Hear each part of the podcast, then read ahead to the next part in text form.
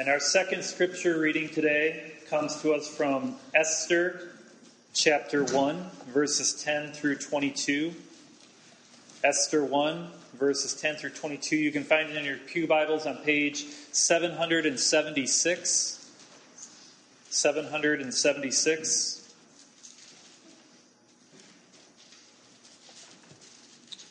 Esther chapter 1, verses 10 through 22. On the seventh day, when King Xerxes was in high spirits from wine, he commanded the seven eunuchs who served, who served him Mehuman, Biztha, Harbona, Bigtha, Abagtha, Zethar, and Carkas, to bring before him Queen Vashti, wearing her royal crown, in order to display her beauty to the people and nobles. For she was lovely to look at. But when the attendants delivered the king's command, Queen Vashti refused to come. Then the king became furious and burned with anger.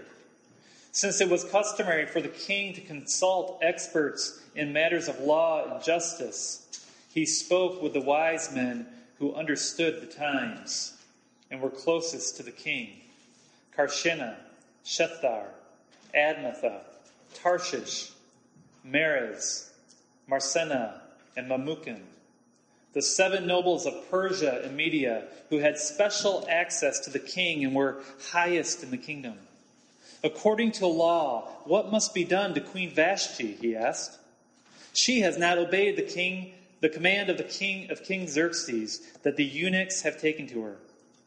Then Memucan replied in the presence of the king and the nobles Queen Vashti has done wrong, not only against the king, but also against the nobles and the peoples of all the provinces of King Xerxes. For the queen's conduct will become known to all the women. And so they will despise their husbands and say, King Xerxes commanded Queen Vashti to be brought before him, but she would not come.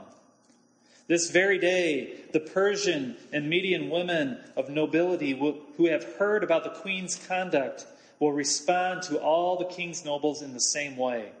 There will be no end of disrespect and discord. Therefore, if it pleases the king, let him issue a royal decree, and let it be written in the laws of Persia and Media, which cannot be repealed, that Vashti is never again to enter the presence of King Xerxes. Also, let the king give her royal position to someone else who is better than she then, when the king's edict is proclaimed throughout all his vast realm, all the women will respect their husbands from the least to the greatest. The king and his nobles were pleased with this advice, so the king did as Memucan proposed. He sent dispatches to all parts of the kingdom, to each province in its own script, and to each people in its own language, proclaiming in each people's tongue that every man should be ruler of, over his own household. These are the unchanging words of God. May all who hear them find mercy and forgiveness from the King. On October 1st in Las Vegas, Nevada, our country's deadliest mass shooting took place. 59 people were killed and over 500 more were hospitalized. President Obama spoke of it as a senseless tragedy, and our current president called it an act of pure evil. But the question everyone is asking is why? From what we know, it does not seem that the gunman had any ties to a terrorist group. He didn't have a political or a religious agenda that we know of. There were no signs of mental illness. I mean, maybe if he had left behind some type of manifesto that would have given us some kind of insight into his reasoning. Or if he had, if he had joined ISIS the, the motive would have been pretty clear. But from what we can tell, this was a long, planned out act of evil. And that's all that it was. And America is left grasping at straws, trying to figure out why.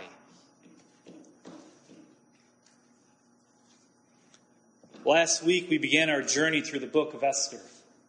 And I ask you to set aside any moral judgments you may have on the characters that you will encounter on this journey. The author of Esther does not cast judgment one way or the other. Instead, he, he cares more about where the actions of these characters take them.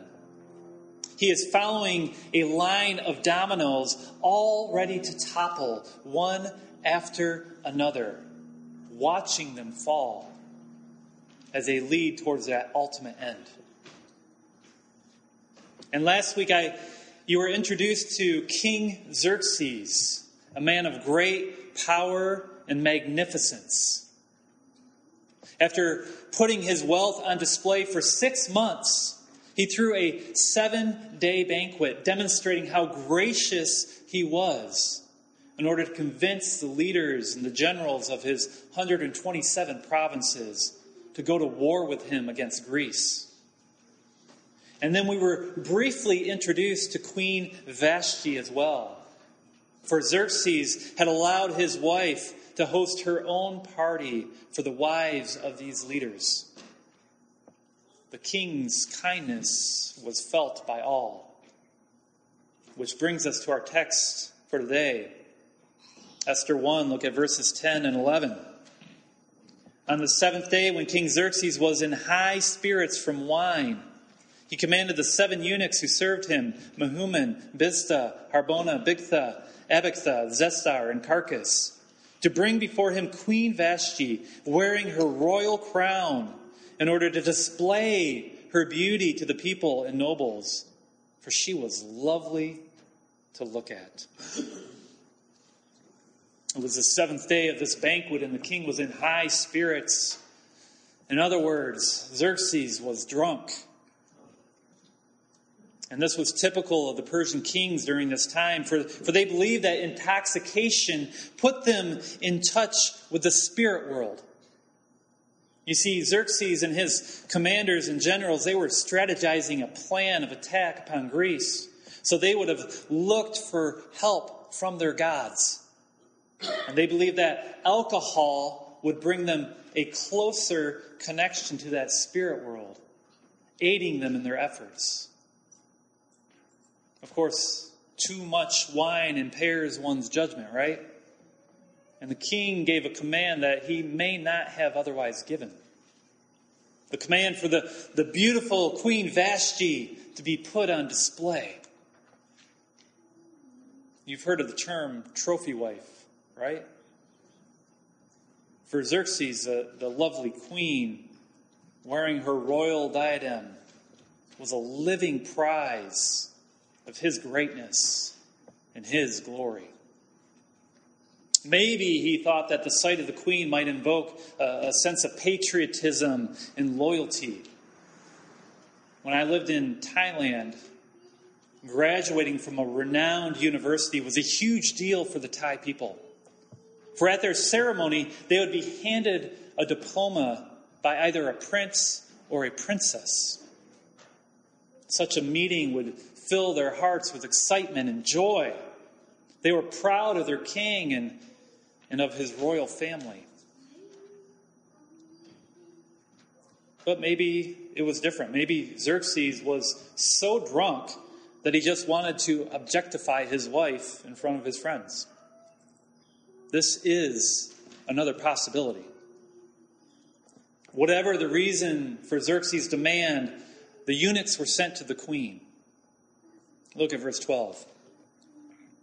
But when the attendants delivered the king's command, Queen Vashti refused to come. Then the king became furious and burned with anger. Again, we're, we're left to wonder why Queen Vashti disobeyed the command. Maybe she felt objectified by the request. Such a gaudy display was fine for a concubine, but, but not for the queen of Persia. She had too much dignity for that. She didn't want to be just another trophy wife. She has too much pride. Or maybe she also was drunk.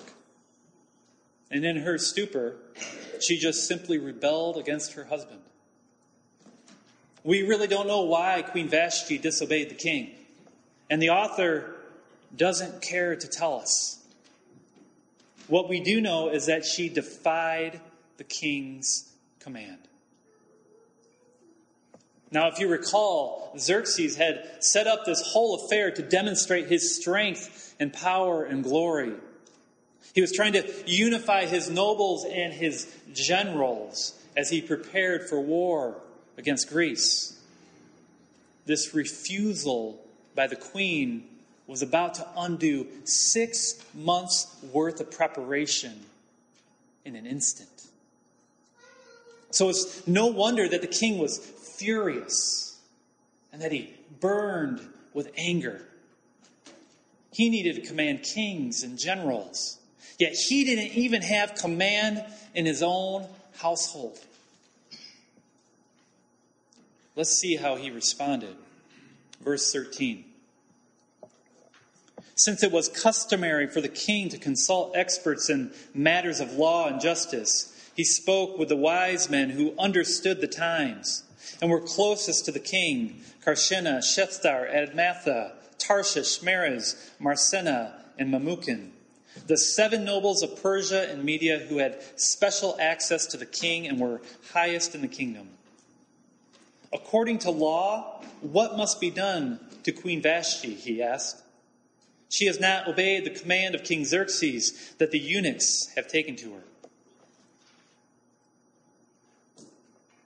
Though Xerxes burned with rage, he does not act in his anger. Instead, he seeks counsel in the laws of the land. In fact, he brings in experts to guide him in his response. I mean, listen again to Xerxes' word. According to law, what must be done to Queen Vashti? This is true justice. He does not fly off the handle and pronounce a quick judgment, nor does he sit back and let the queen's transgression slide. Instead, he looks for a punishment that fits the crime. And this is important for you to see. For again, the author is deliberately showing you what type of king Xerxes is. There's a reason that this man was such a mighty ruler. He didn't allow his emotions to control his actions. He sought counsel and did things by the book. In this way, he remained pure and just. Verse 16. Then Memucan replied in the presence of the king and the nobles Queen Vashti has done wrong, not only against the king, but also against all the nobles and the peoples of all the provinces of King Xerxes. For the queen's conduct will become known to all the women, and so they will despise their husbands and say, King Xerxes commanded Queen Vashti to be brought before him, but she would not come. This very day, the Persian and Median women of nobility who have heard about the queen's conduct will respond to all the king's nobles in the same way. There will be no end of disrespect and discord. Memucan is very astute. This isn't just a dispute between a husband and a wife. Rather, it is a queen who has defied the king. There were political ramifications.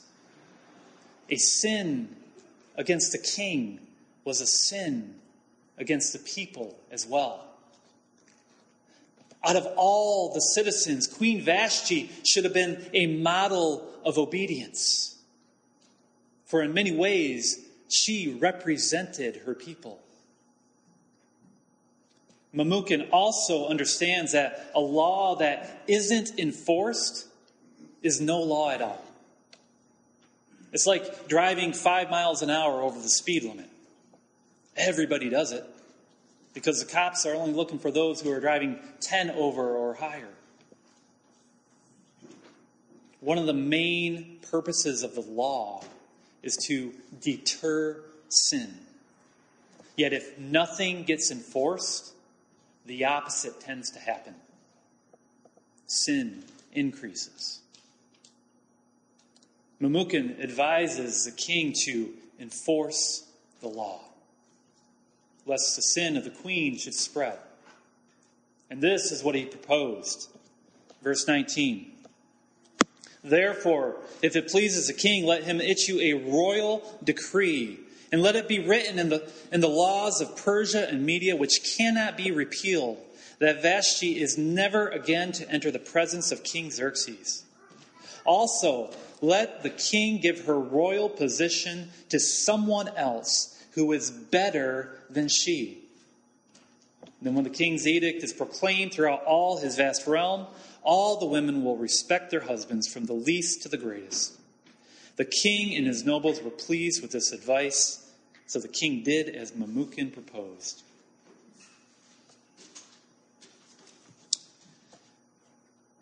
An irrevocable decree would determine Vashti's fate. Because of one transgression, as little as it may have seemed, Vashti was stripped of her title and exiled from the king's presence. Her crown would be given to another, someone better than she. Put yourself in Vashti's shoes for a moment. Maybe you thought that you were in the right and that Xerxes shouldn't have been able to put you on display like a show pony. Or maybe you were drunk and because of one stupid decision, you have lost both your crown and your husband. It doesn't seem fair, does it? Actually, it is fair. And for two reasons. First, such is the standard of one in such a lofty position with being a queen comes queenly responsibilities, and Vashti did not live up to expectations. A new queen, a, a better queen, would have to be found. Second, and more importantly, the crime was against the king, the highest in the land. This was an act of treason. And so the queen was removed, and another domino fell. Let's look at our last verse, verse 22. He sent dispatches to all parts of the kingdom, to each province in its own script, and to each people in its own language, proclaiming in each people's tongue that every man should be ruler over his own household. What began as an issue between two people has escalated into a crisis of empire wide proportions. This was a deposing of a queen.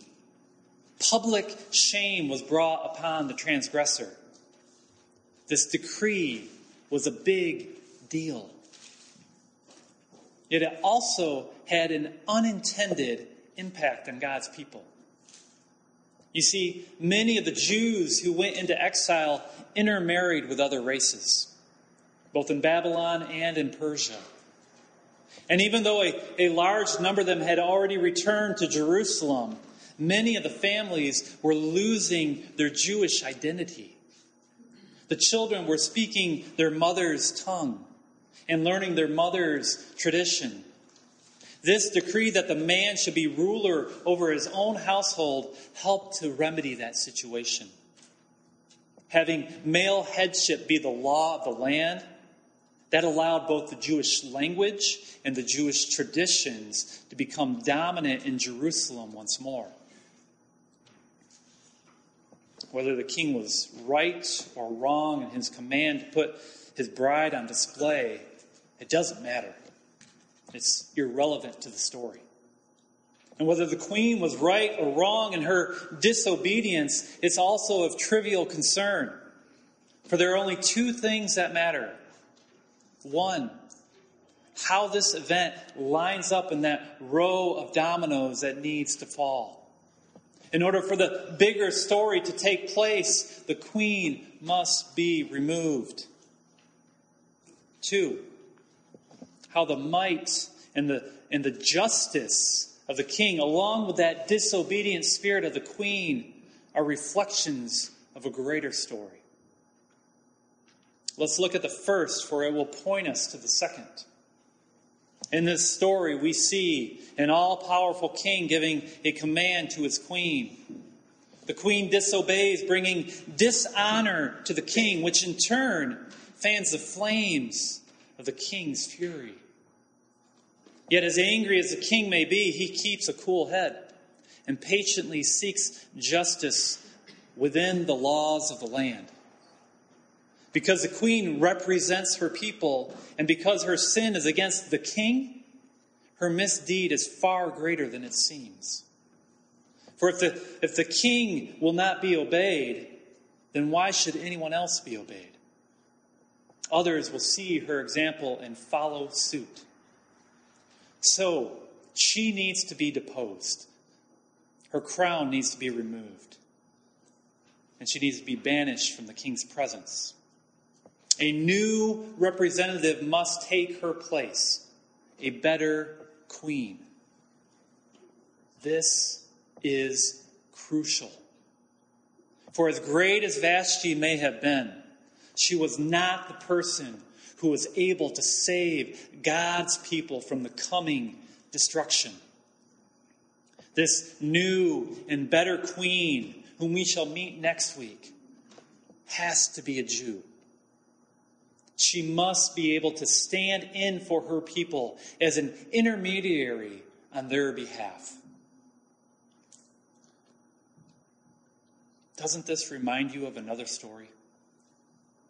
A tale where the mightiest of kings gave a command to one who, like Queen Vashti, also represented his people.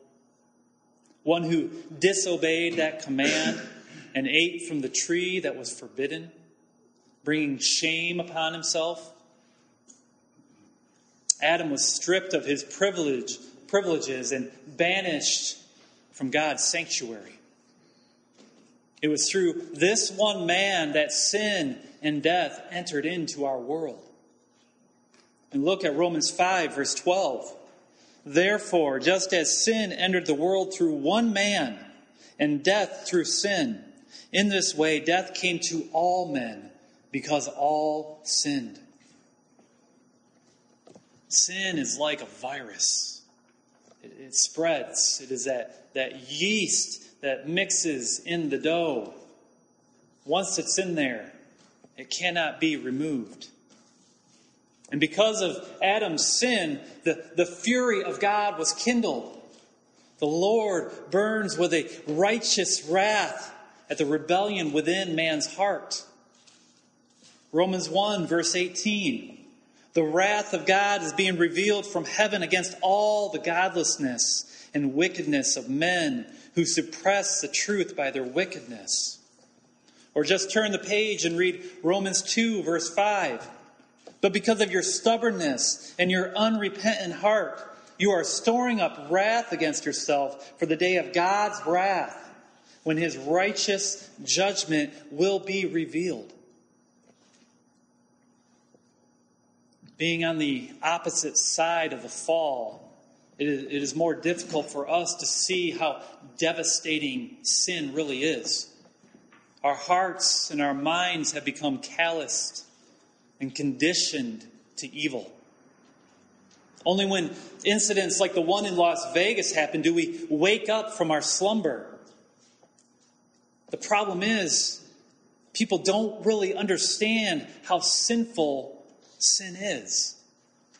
They don't want to believe in a God who burns with anger. Yet what they fail to realize is how holy the Lord is and how wretched they are. You want to know why a gunman unloaded a small arsenal upon the crowd in Las Vegas? Because the heart of man is evil. Part of the reason people want to find some ulterior motive is because deep down they know that that same evil lurks within them and they don't want to face the truth. What about you? Do you understand your sinful state? Do you realize the, the depth of evil that is within your own heart? Let me put it another way. Do you comprehend the righteousness of God? How holy and pure He is? Do you know of His wrath towards your sin? Just as King Xerxes did not let his emotions rule his judgment, thankfully, neither does God. He is patient in his dealings with men. Psalm 78, verses 38 and 39. Yet he was merciful. He forgave their iniquities, and he did not destroy them. Time after time, he restrained his anger and did not stir up his full wrath. He remembered that they were but flesh, a passing breeze that does not return. God is both patient and just. He withholds his wrath, waiting for his people to repent. But just as Queen Vashti had to be deposed, Adam also had to be removed from his position of headship.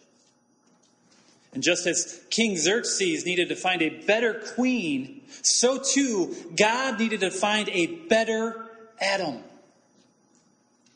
Romans 5, verses 18 and 19. Consequently, just as a result of one trespass was condemnation for all men, so also the result of one act of righteousness was justification that brings life for all men. For just as through the disobedience of the one man the many were made sinners, so also through the obedience of the one man the many will be made righteous. That one man is Christ. Jesus stepped into that role. He is the new Adam. He is the only one who can fill that void, both Son of Man and Son of God. Only He can intercede on man's behalf, saving them from the destruction that is to come through the blood that he shed upon the cross, he satisfies God's wrath. Wrath that should be directed towards you. The, the fury and anger of the king should be yours to bear, yet it is through Christ's obedience that you can find forgiveness. Turn from your sins and trust in Him, both in who He is and what He has done for you. It is only through him that you will find escape from the fury of God. Where Adam failed, Christ succeeds. Let us pray.